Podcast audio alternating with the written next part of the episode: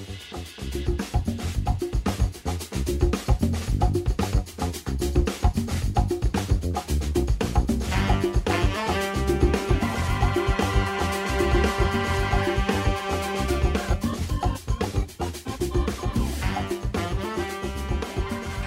Yes, welcome to For and Against, where we look at the big issues in sport off the field of play. It's Paul Roach here, welcoming you to a stripped back, shaved down, lightweight version of For and Against. Yes, with For and Against headquarters in lockdown as we go to digits. It's a four way Zoom call, and we all know how problematic that can get, but we're going to give it a whirl.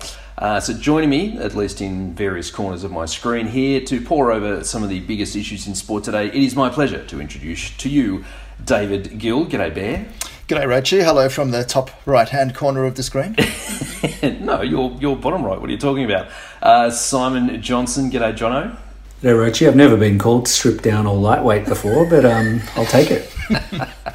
and it's it's Gilly that's helping us get there. Uh, and for once in his life, being less locked down than the rest of us go, is Stephen Riley. Hey, Riles. Yes, yes, I can teach you guys a trick or two, but obviously uh, the video is not working so well. If you think that uh, that I'm slimmed down, but it was, anyway, it was, it's, uh, we'll do the best. It's about the can. show, guys. It's about the show. And look, well done, fellas. No one was on mute, so that's the first hurdle cleared.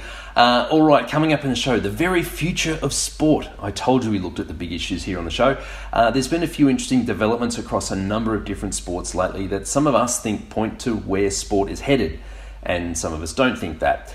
Uh, mental health in sport continues to grab headlines, and we'll talk to someone who's lived experience of the struggles top athletes can have, former Socceroo Michael Thwaite. Uh, Sandpaper Gate of sort comes to baseball. We'll look at the complicated world of commercial sensitivities in sport, and of course, wrap it all up with red card, yellow card, where we point the finger at questionable off field behaviours across the sporting world. Uh, on the socials, you can get us Twitter at for and against underscore uh, Insta for dot and dot against, and if you're old school like us, an email will also work for and against at hotmail.com. Rightio, let's get into it.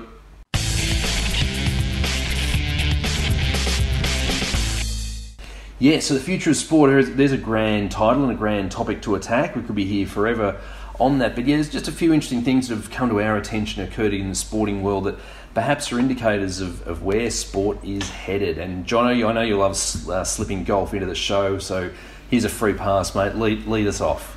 You're very kind, Reggie. Uh, I thought it was pretty interesting just to have a chat about this player impact program, which has been uh, set up by the USPGA. So it's a lucrative bonus structure which is designed to reward golf's biggest stars regardless of how they perform on the course. So it compensates players who are judged to drive fan and sponsor engagement. Mm. Don't you love those terms? Bit of marketing, mm. marketing speak there, right, right at you. So it was actually a response, I think, to the Premier League uh, golf idea, which failed to get off the ground. That was a, a, Saudi government initiative, which was a breakaway golfing league, if you like, from about six months or so ago. But what this player impact program does is it has a pool of uh, $40 million US and it'll be distributed to the top 10 most valuable players, 8 million going to the most valuable. And long story short, there's an impact score. So there are five metrics your popularity on Google search, your brand exposure rating, um, the familiarity and appeal of a player's brand, and the value of the engagement that a player drives across social and digital channels. This is just ripe for corruption. Isn't that fantastic? So, irrespective of how, how well you're doing on, on the field. This is the best show ever to be recording on Zoom because I get to see Paul's face when you're using terms like engagement in sport. I, I, I had it all in bold. Absolutely. Oh. Driving engagement, social and digital channels, media platforms. Oh. Don't but, you love it, but, Richie? Oh. But, but, but Roger, Roger, you'll be relieved to know that the algorithm also includes a filter to adjust for negative exposure. Mm, Believe I it or not, no idea how that works, but I thought any publicity is good publicity. Surely, pa- apparently not. Mm. So if they appear on red card, yellow card, they're um, they get a few points deducted. More than a few, I'd say. Maybe, yeah see what the algorithm has to say. It is interesting, isn't it, though? I mean, I think the point of this is the fact that it is about fan engagement, isn't it? And it really is, rather than the um, the sport itself or the administration body, it's very much down to um, a direct engagement between the fans and the athletes themselves. Well, on that, I'm happy to come back to golf, John, but I am going to divert to motorsport because interesting you say that because Formula E, which is the uh, electric car, they look like you know kind of they're open wheel electric cars, uh, Formula E. Um, so they've got this innovation called Fan Boost, one word, capital letters, Fan Boost. Um, and basically, it's a go faster bit for some drivers, and it's fan driven. So fans can vote to fan boost, that word again, their favourite driver in the three days leading up to a race, and indeed leading up to 15 minutes into a race. And the top five voted drivers get given a significant burst of power, I'm, I'm advised, which they can use in a five second window during the second half of the race. So, obviously, the implications being a key overtake, or they're trying to overtake, and uh, if they're a popular driver, the fans get a say and they, they directly influence the, the, the operation, the, the, the outcome of the race. Incredible. Absolutely incredible. And outrageous. Well, and, it is outrageous. And, and, completely outrageous. It's like Mario, Mario Kart. If you, th- if, yeah. you, if you get the right number of votes, you can throw a banana peel yeah. over your yeah. shoulder, you know, and, and make someone spin off. Yeah, that's fantastic. E Formula E for engagement. Well, yes, good call. Speaking speaking of outrageous and and new developments and new evolutions in the world of sport, it's hard not to um, spend a bit of time talking about the recent uh, spectacle debacle of a fight between Floyd Mayweather and YouTube star Logan Paul. I don't know if, if anybody caught the highlights of that fight, um, but it there were was highlights, were there? Well, yeah, exactly, exactly. It, it was terrible to watch, and it was you know it was ninety eight percent celebrity and social media, and and two percent sporting prowess. Um, but but very interesting when we you know we see what's happening with golf and the um, the PIP um, is is this is this Stephen? Is this the merge of boxing and worldwide wrestling? Is it all coming together in the master plan? God, you, know, you know, there are some times when, you know, it it there's not that much satisfaction in being right. when you criticize a politician, when you criticize Cricket Australia, it's too easy. But but you know, when I started trying to convince you guys that sport is actually just reality television, that these people are nothing more than content creators, you know, that these are manufactured, derived scenarios in which people can exhibit their true character, you know, that that that was a challenge. But but right now I am basking in my rightness and that is the proof. You know, and it wasn't that it wasn't a bad thing to watch. It was amazing to watch because as it was going on, you could watch Floyd Mayweather's bank account going up and up and up by one hundred million dollars, and Logan Paul his was going up by about thirty million dollars, and this this is the most successful boxing match of the year. I think Floyd described it as legalized bank robbery. He was quite quite open about it. He said, "For me to be retired, to be a grandfather, and to come have some fun with a guy that is in his twenties, when the money comes, we'll see who's the real winner." He's a smart guy. He's won 1.2 billion dollars over his career. But I, think to get back to the the, the topic of the the segment, Roachie, I mean it is this comes back to a, a, pattern i think of shaking established norms a little bit it is driven by the viewers if you look at logan paul why did he get to fight floyd mayweather because he has how many Riles? how many billion or tens of millions of youtube followers that's the only reason he got to do it I, I did take some solace from the fact that the the athlete in in that fight did take the lion's share of the purse. So Mayweather, I mean, they don't call him money for nothing because yeah, this was this was money for jam. But he took he took a ten million dollar fee. Logan Paul took a two hundred fifty thousand dollar fee. Mayweather took fifty percent of the pay per view. Logan Paul took ten percent of the pay per view. So I did take some solace from that. Athletic prowess still does mean something in this new world of sport. You know, if you go back a century, this is what sport was. You know, there were a bunch of privileged people who you know played tennis in long pants and people marveled at their prowess and doing whatever but they weren't you know trying to break you know records or do they weren't you know having sports nutritionists or they would they'd have a team of 25 coaches behind them. It was a spectacle, and people came for the spectacle. This is all sport has ever been. Well, interestingly enough, Riles, back in those genteel days, of course, it was very, very deliberately amateur, and no one got paid anything, and it was done for the beauty of it, and the and the pursuit of it for the sake of the pursuit. Of it. Oh, really? You believe that? Well, no one got paid. That's why rugby league exists because you know those genteel days when when players of rugby union didn't get paid. That's essentially why rugby league exists. There was a rift in UK cricket for quite a number, number of years, if I recall correctly, uh, when they transitioned from amateur to uh, to professional, where I think even players from the same team would come out different um, races, as it were, depending on, on their, their, their professional or amateur status. I think I got that right. Yeah, there was money going on. It just wasn't going to the players. That's that's well, all that's that true. fixed. Hey, uh, back to back to golf though for for, for Simon's benefit. Um, so so what do you what do you think of this upcoming the match between Phil Mickelson and his partner Tom Brady against our personal scientific favourite Bryson DeChambeau and Aaron Rodgers. It's brilliant. It's all social media driven. It's not the first time it's happened. I mean, Phil's done this a couple of times before. Phil's got a massive Instagram following, me being one of his biggest fans on Insta. He, he's got great content. Do yourself a favour and follow Lefty. He's great. But yeah, I, I think it's fantastic. It's just an example of, but it's more entertainment, right? It's not sport. And, and this is where you can have the definitional debate as to whether this really is the future of sport or is this just entertainment. And I know there's some blurring of the lines there, but when you've got the match, when you've got Logan Paul fighting Floyd Mayweather, you don't have any of the official sporting organisations recognising that fight or this match. Um, it's not up for any purse or any sorry any any title. It's pure entertainment, which I'm okay with.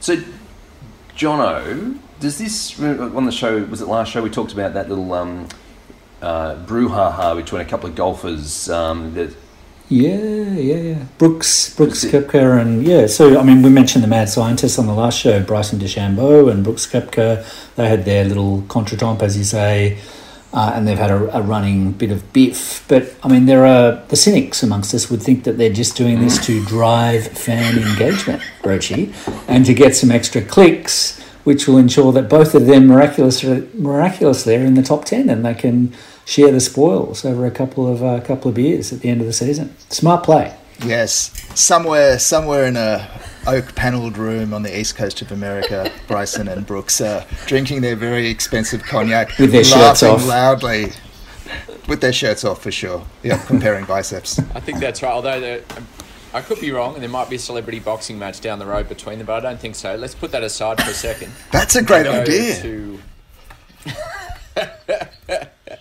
and we'll go to one thing, which is um, just just to defend the honor of sport for a second, because I know like um I sound like I'm tearing it apart, but Floyd Money Mayweather, Phil Mickelson, Bryson DeChambeau can only draw this many people to a special event, exhibition, something or other, because they were masters of their craft in the first place and able to turn it on under pressure in competition um, you know, playing what we call sport.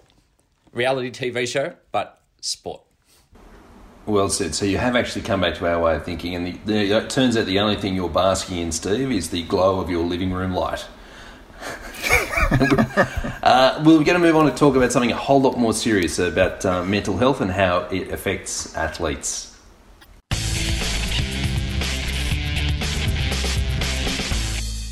Naomi Osaka yanked the mental health of athletes into the spotlight recently when she withdrew from the French Open, citing her struggles with anxiety. Uh, she, of course, had declined to take part in the obligatory post match press conferences, saying that the line of questioning she often fielded from the world's media was detrimental to her mental health. So it prompted a fine from the tournament organisers, and indeed she left the tournament. Uh, there's a threat hanging over of being banned from future tournaments because uh, apparently Grand Slam tournaments can issue fines of up to uh, $20,000 for players refusing to attend press conferences, and repeat violations can result in suspensions and even expulsions from the tournaments. It's fair to say that it caught the Blazer Brigade a little off guard, uh, given the first reaction of the Grand Slams was to issue a threat. My goodness, did it catch the Blaze Brigade off guard? You're spot on about that, Paul. Um, I, I think what was really interesting to me about this whole thing was that to start with, I think the French Open thought uh, that this was a no brainer and they thought they were absolutely doing the right thing and that everyone would fall in line behind them. And about two, within a day or two, the whole world had told them off in no uncertain terms, and the only person they had left on their side was Piers Morgan, the UK's version of David Koch. That's that's the hmm. highest praise I can give It's him. an interesting. Eh, never interesting never comparison. says you're on the right side. Yeah. and compare and contrast the, the reaction of the, the, the tennis administrators to the reaction of golf administrators to the situation of Matthew Wolff um, on the, the US PGA. Similar situation, um, but the response, the immediate response from the golfing fraternity was much more sensitive and I guess much more in tune in the way that um, society at large thinks about mental health these days. So very interesting. Uh, I'd say that the, the golfing administrators distinguished themselves, the organisers of the, of the French Open not so much. Yeah, absolutely, Dave. Bit of, bit of an example of player power, I think, as well on on both sides. Just to see that um, in that situation, um, it really was Naomi and Matthew standing up for, I guess, their own health, their own mental health, and um, having some success. Really interesting to see. Well, as I said in the intro, very much interested in, in talking to someone who's been there, and joining us now is former Socceroo Michael Thwaite, who's been open about some of his own challenges with mental health in a football career that spanned decades and included 13 caps for his country. Michael, thanks for joining us. Thank you, guys. My pleasure. Uh, so, Michael, tell me, how did you feel when you heard the news about uh, about Naomi? I mean, it, it's a can of worms, isn't it? Because I think um, as part of their contracts, uh, they're probably due to to accomplish, you know, those things um, after every match, and you know, who knows the details of their contracts. But I guess you know everyone's on that spectrum with with mental health. I mean, uh, when you're talking about mental illness, it's a different thing um, altogether. But um, you know, tennis players when they lose, um, they they have uh, different feelings, and, and sometimes they don't want to express it, just like footballers, I guess. And uh, but yeah, when it's contractual, then it's probably another story. Mike, talking talking about your own um, experience, I think you know to outsiders, the life of a prof- professional footballer is a, is a dream life, um, and even if even if the non-professional um, sports pers- person knows that the life of a professional athlete is not necessarily easy, we usually kind of think about the the physical challenges of being a, a professional sports person. When did you kind of first become aware um, in your own career that uh, I'm facing here that's not a physical challenge, um, but more of a of a mental challenge? I mean, I guess all of our psychology stems from our childhood, um, but it probably started as worries and thoughts um, simply as a child, and then obviously when you become professional and you're living away from home and um, you're going through all sorts of things with your relationship and your schooling, um, your education, and, and your profession, um, there's there's all all sorts of things happening, and I guess it probably really came to a head, um, you know, in the environment that I was living in, and and most most um, likely it was my time in China where I lived like a whole year away from my family, my wife and kids, um, in a different culture, um, you know, pollution, uh, language barriers, um, not a lot of friends and family around me, um, and then following that. Um, in in Sydney as well, where I did the same thing, uh, and that's where it came to a head. Um, I was in and out of um, you know, seeing seeing psychologists and psychiatrists about it, on and off medication. Um, but again, it's you know you're kind of a product of your environment, and, and that's where it really came to a head. And you know, the first person I, I called was my wife. You know, basically in China, um, I was staring out outside of a, a very very tall building, and, and just having these suicidal thoughts, and um, you know that's that's a person with everything, and that's where I kind of you know got got myself into a better situation where I just rang my wife and just said what I was feeling. And um, and then we went from there. And she was basically just like well you need to get the hell home you know? So um, but yeah it's it's hard when you're just transferred to a different country and you're trying to get help and um, things change very quickly Yeah, Mike, um, that's thank you. I mean, I've, I've, we'll get you to tell us about that's football uh, uh, uh in, uh, a little bit, but thank you for sharing so much. I know, um, you know, I, I, had very severe depression disrupt my life uh, over a decade ago in a in a major way, and and you know, my family and, and friends had to to deal with that and and helped me through it, and a lot of people don't get through it, but I, I think, in a way, and I guess I'm going to turn it to a question do you think that we have a double standard when it comes to sports people? That the interview is seen as part of feeding the beast, as part of the the entertainment that we've paid for? Yeah, I mean, I guess we're all people, and you know, in Australia, the statistics are horrific. You know, one one in four suffering anxiety, one in seven depression. Who knows even what that is as as a term?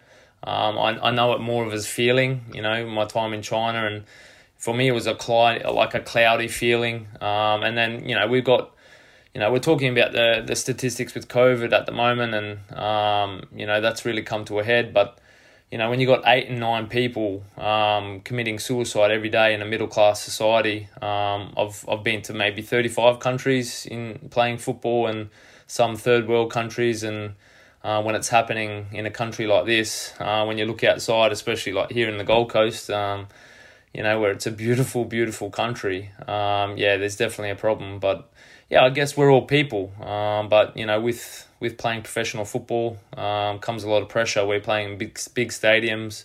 Um, not to mention social media and the exposure that's happening now with athletes.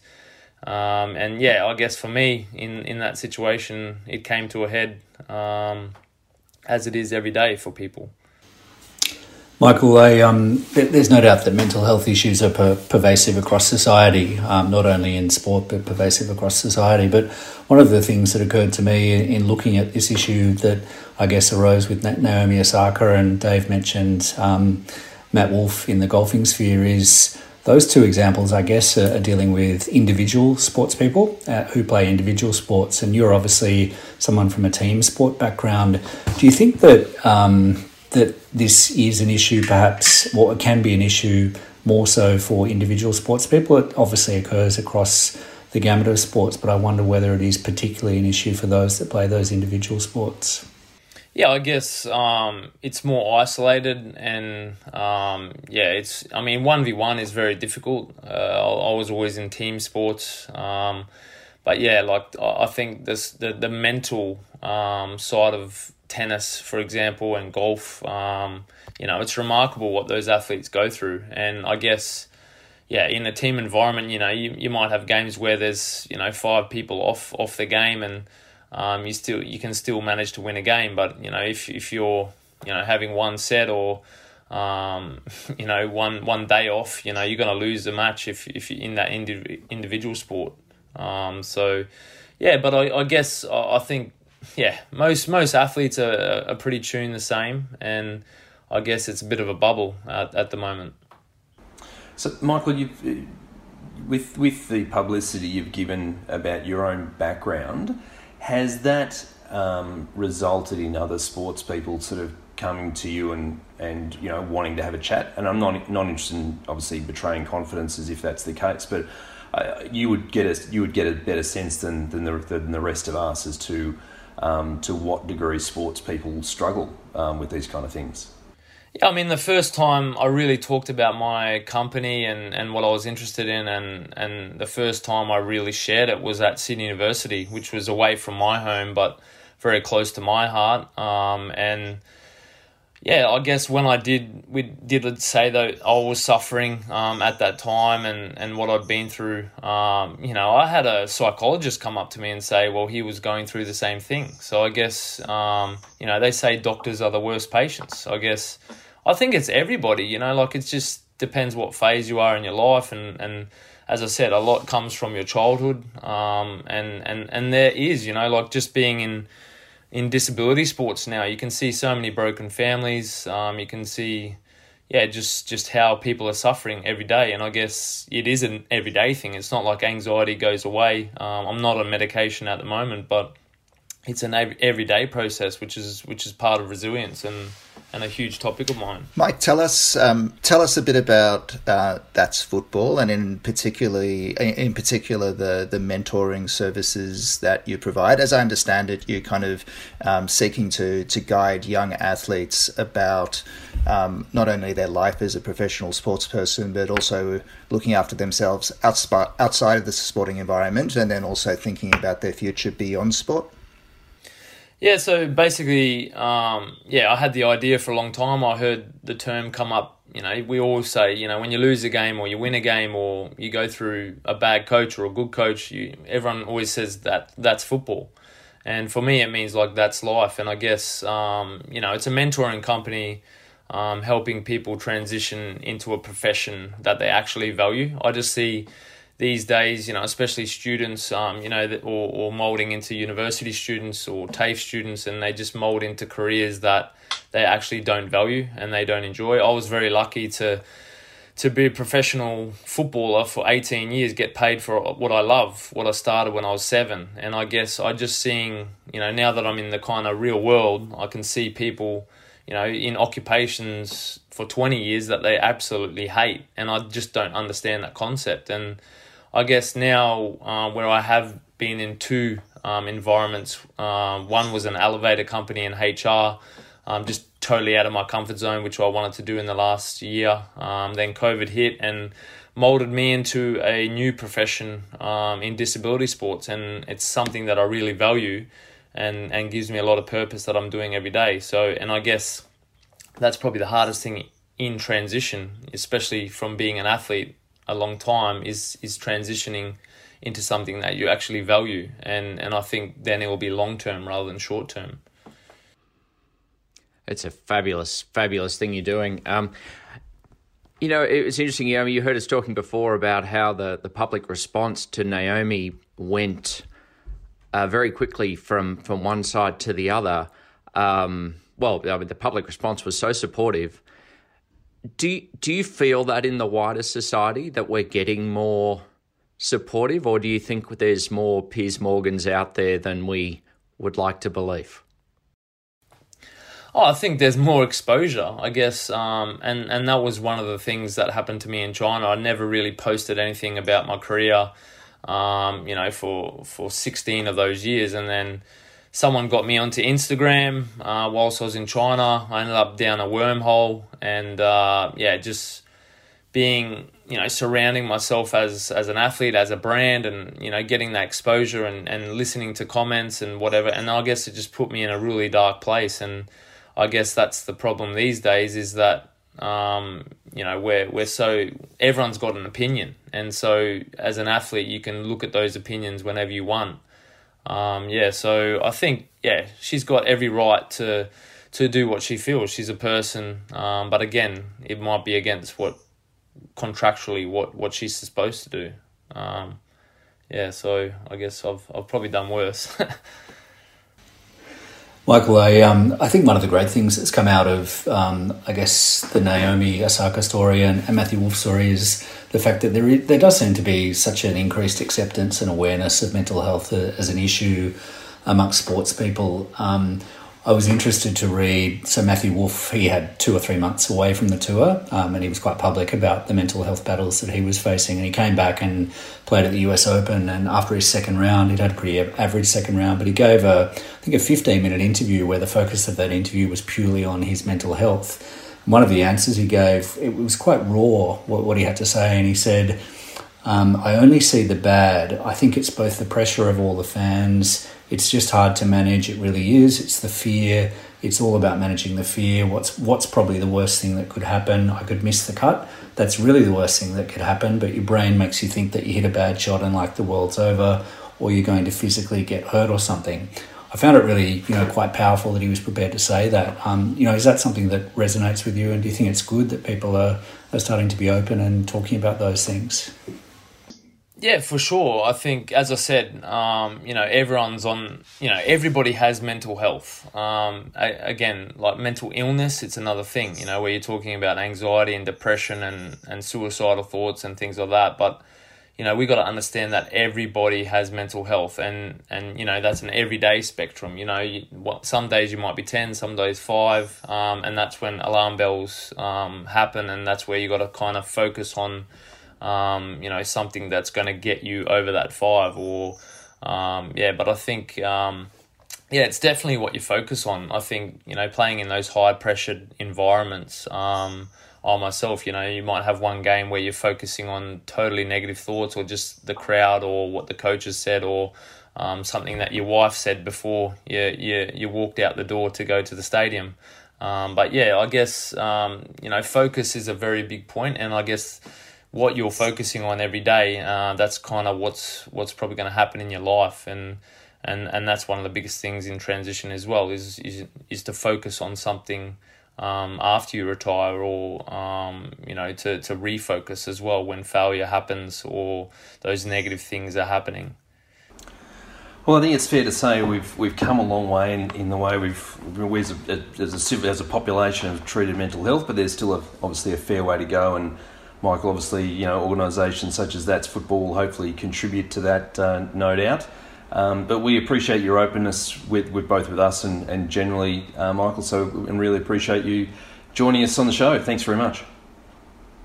Yeah, my pleasure. Yeah, as I said, like I'm, I'm just building my company, and you know, mentally, I think, you know, we we've only just tapped into to what we're doing with people mentally because you know we focus so long on sports science and physical, you know, like that that that side of the game, but you know they put statistics on it and you know percentages on it but i, I think you know the majority of sport um, and everyday life is mental you know? Um, so yeah i think you know and, and and we're yet to understand the full side of the brain but yeah i'm, I'm really passionate about these things off the field um, as you can see Good on you. Well, sincerely, Michael, take take care and, and thanks again for joining us.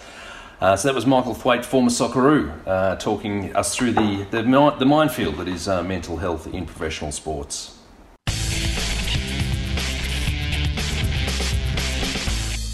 On to the shootout now, where we cover a few uh, other topics in a slightly shorter form fashion. And uh, we're having a bit of a chuckle uh, at the Americans, in particular the baseballers, at the moment. It's, it's always interesting when a when, uh, America's a bit behind in something. It's the you know, such as the advent of, of sports betting. It's been interesting watching their hand wringing as, as that's uh, begun over the last year or two.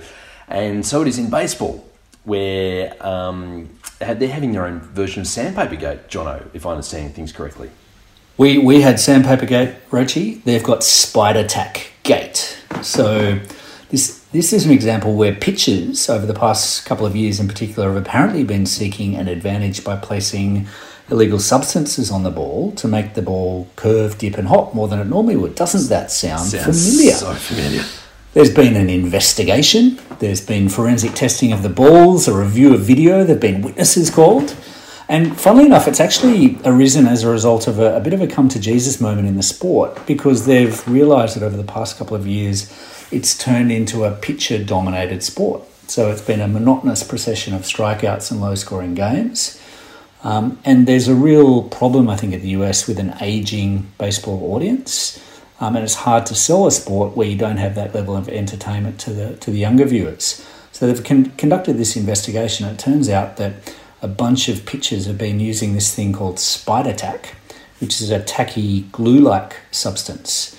Uh, and there's been all sorts of um, hand wringing over there, and there's been interviews with former players, and it's in fact been found that pitchers have applied foreign substances to balls throughout baseball's history. No. Can you believe it? Doesn't it sound familiar? It's almost word for word what happened with cricket. It's just extraordinary. Pick that story up here and drop it over there. Yeah. Well, I think what's important to recognise is the pitchers had no idea that this was going on.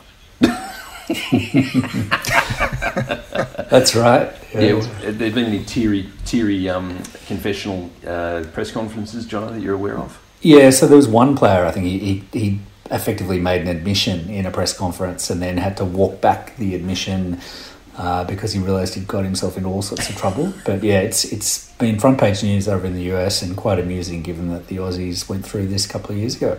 Mm, mm oh, we'll look forward to seeing how that develops and, and people getting suspended for all of a couple of minutes maybe. It, it's always fascinated me that baseball's actually popular. You, Johnny, you referenced the, the low scoring.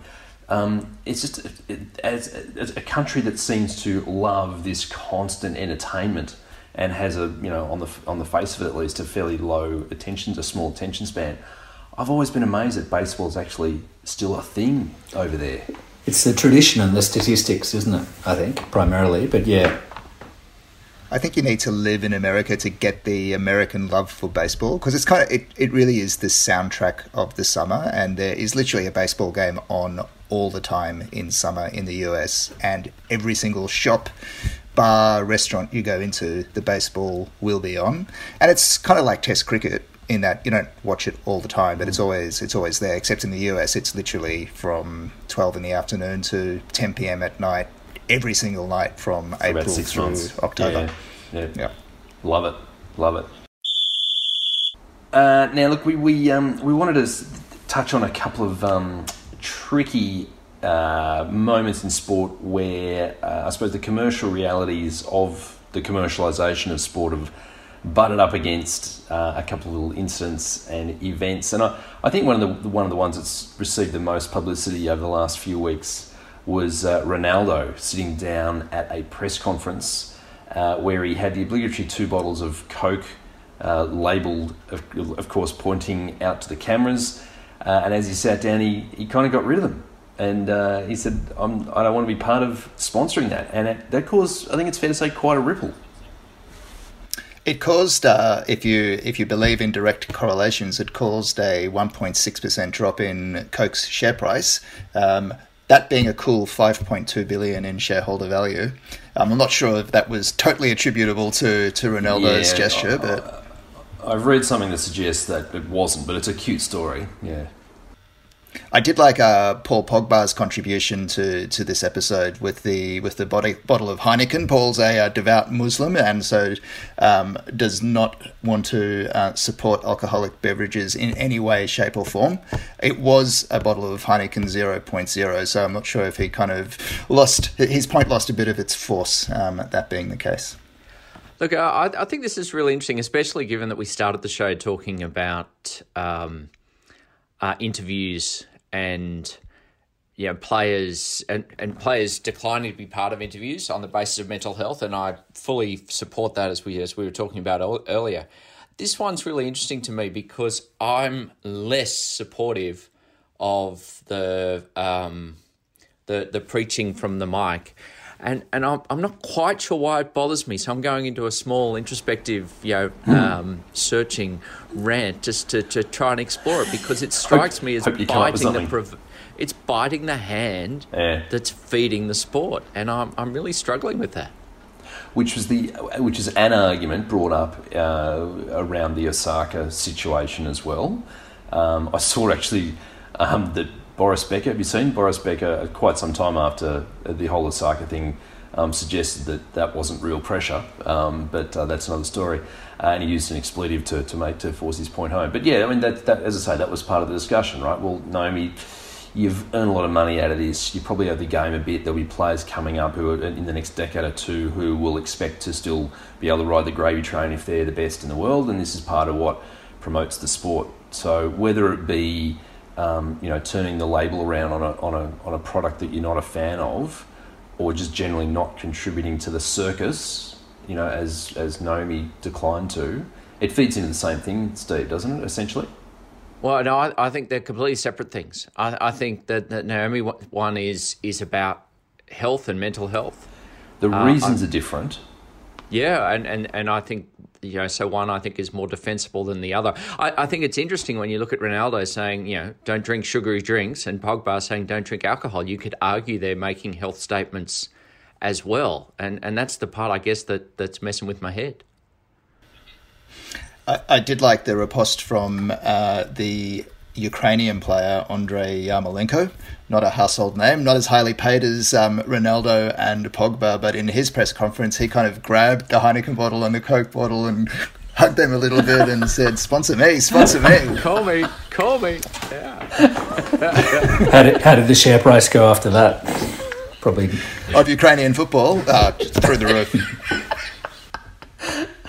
Didn't move the dial. Oh, good stuff. Yeah, it's a it's a complicated world. And look, the other one I want to mention too is um, Djokovic during the French Open. He was struggling, and I forget the match off the top of my head, but he was struggling in the match. Um, and he managed to come back and win it. And was was it a was it a semi? It was late in the piece. I'm sure one of you guys will, fill it in, fill me in. But there was a clip at the end of the match. Djokovic went over to the fans, and there was obviously someone, and it's sort of a teenage boy or something, who had been um, supporting him all the way through the match. And uh, Djokovic gave him his tennis racket, I think, as a sort of a, a gift of thanks. And everyone's taken video of this, and everyone's uploaded it onto their socials and all that sort of stuff and they shut it down. They said, "Oh no, that's not an authorized uh, video recording. You can't be putting that up on social media, etc., etc."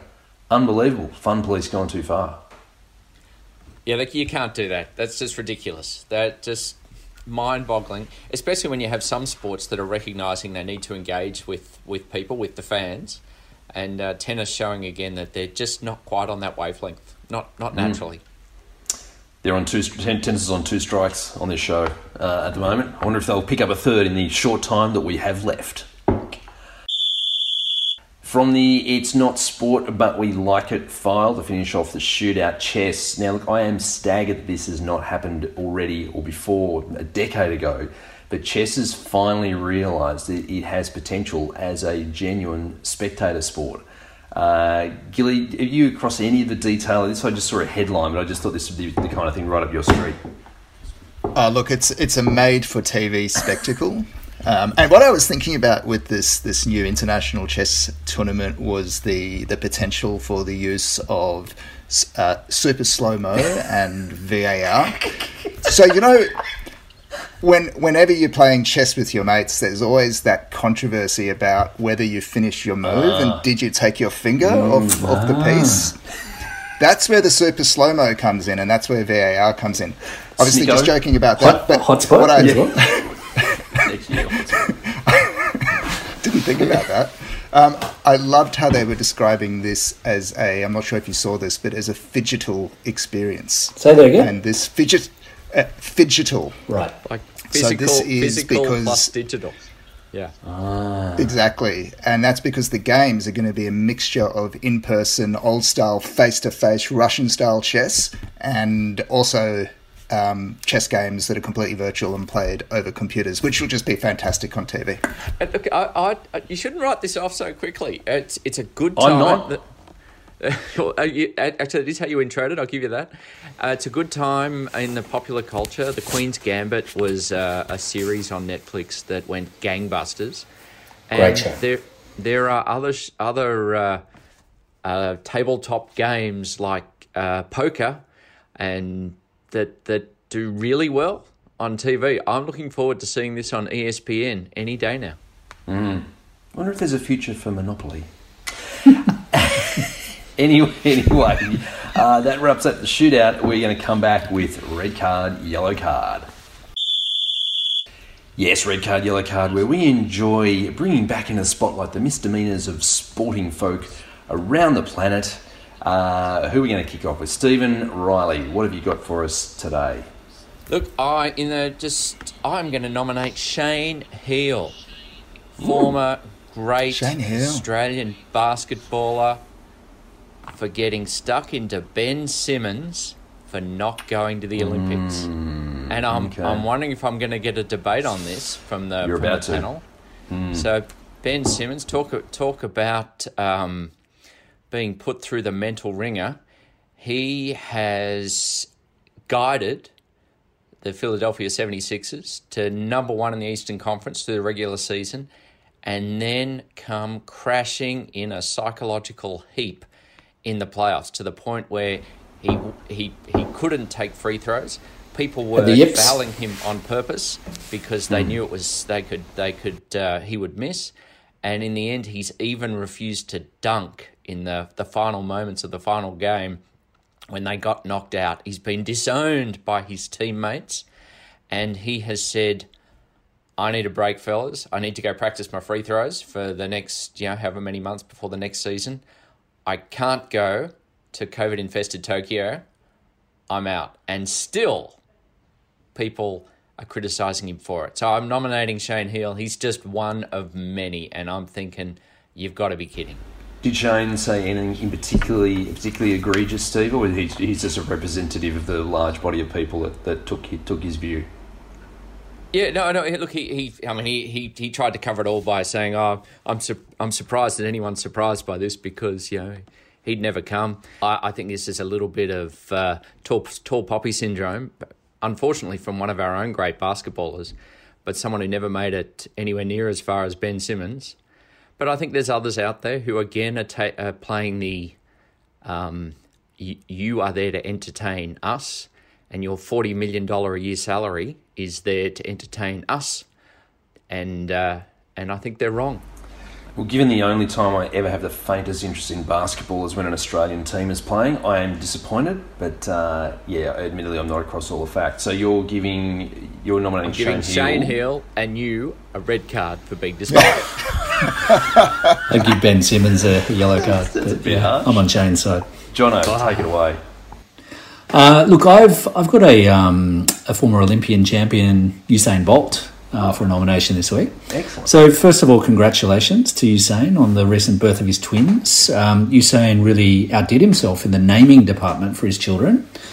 There was a loving Father's Day Instagram post. You would have seen that, Roachie, being the big Insta fan that you are. Of course. And in that post, his wife notified the world that their twin boys had been named Saint Leo Bolt and Thunderbolt. Oh no.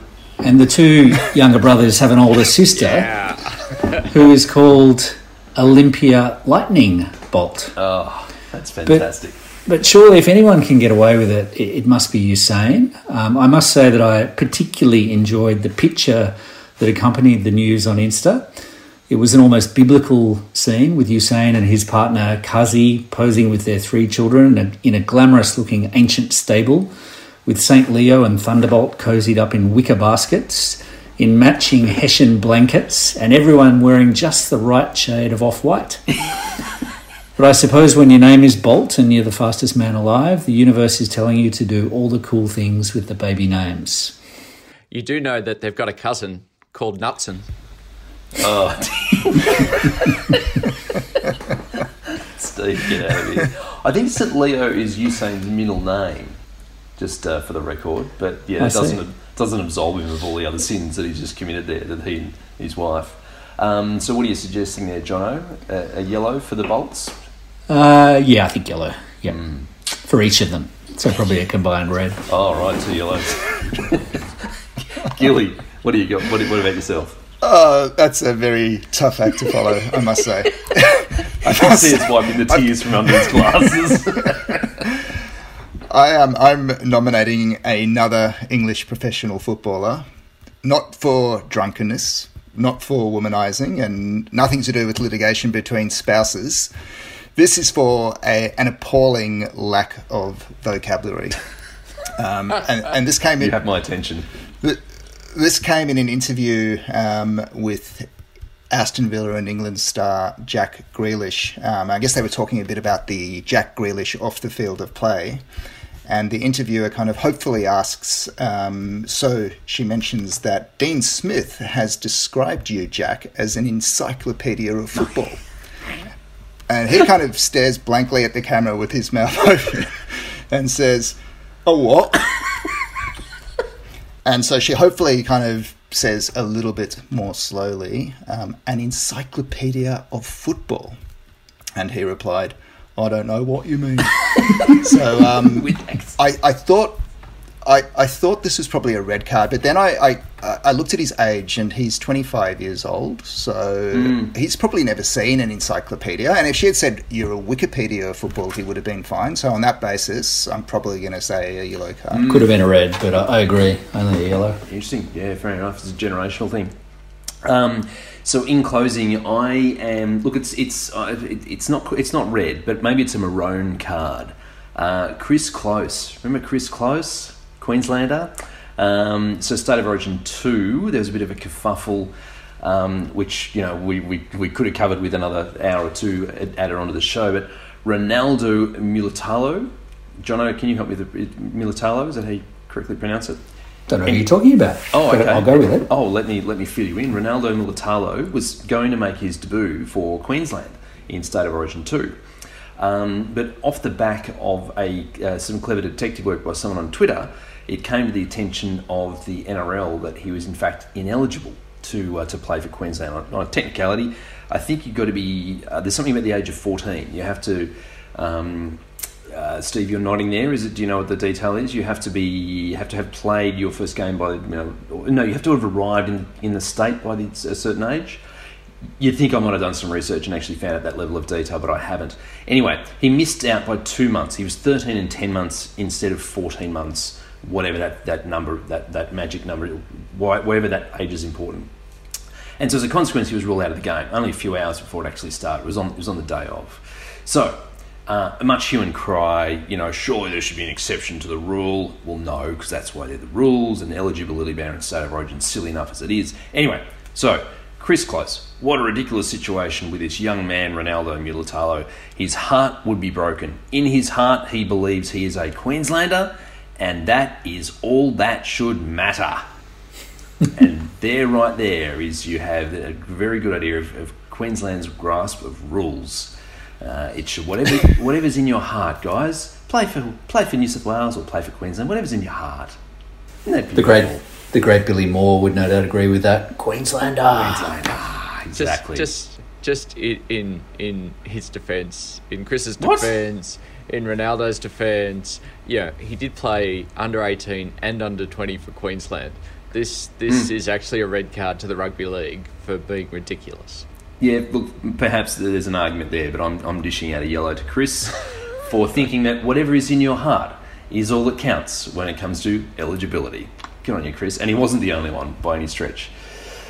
Um, so on, on that note, folks, that wraps up red card, yellow card, and in doing so, also wraps up uh, and a slightly experimental four-way Zoom call for and against. I hope it uh, hope it panned out okay for you uh, there listening. And uh, so it leaves us with the simple task of saying farewell to uh, Stephen Riley. See you, Riles. Look, the three of you and everybody listening will be in my heart until we meet again. Terrific. Uh, Simon Johnson, see you later, Jono. See you, Roachie. David Gill, take care, Bear. Zero G, my heart is always with for and against, as you know. That's know. the way, yep. And uh, it's goodbye for me, Paul Roach. Don't forget to catch us on the socials Twitter at for and against underscore, uh, Insta for dot and dot against. And uh, we'll see you next time. Look forward to it. Bye for now.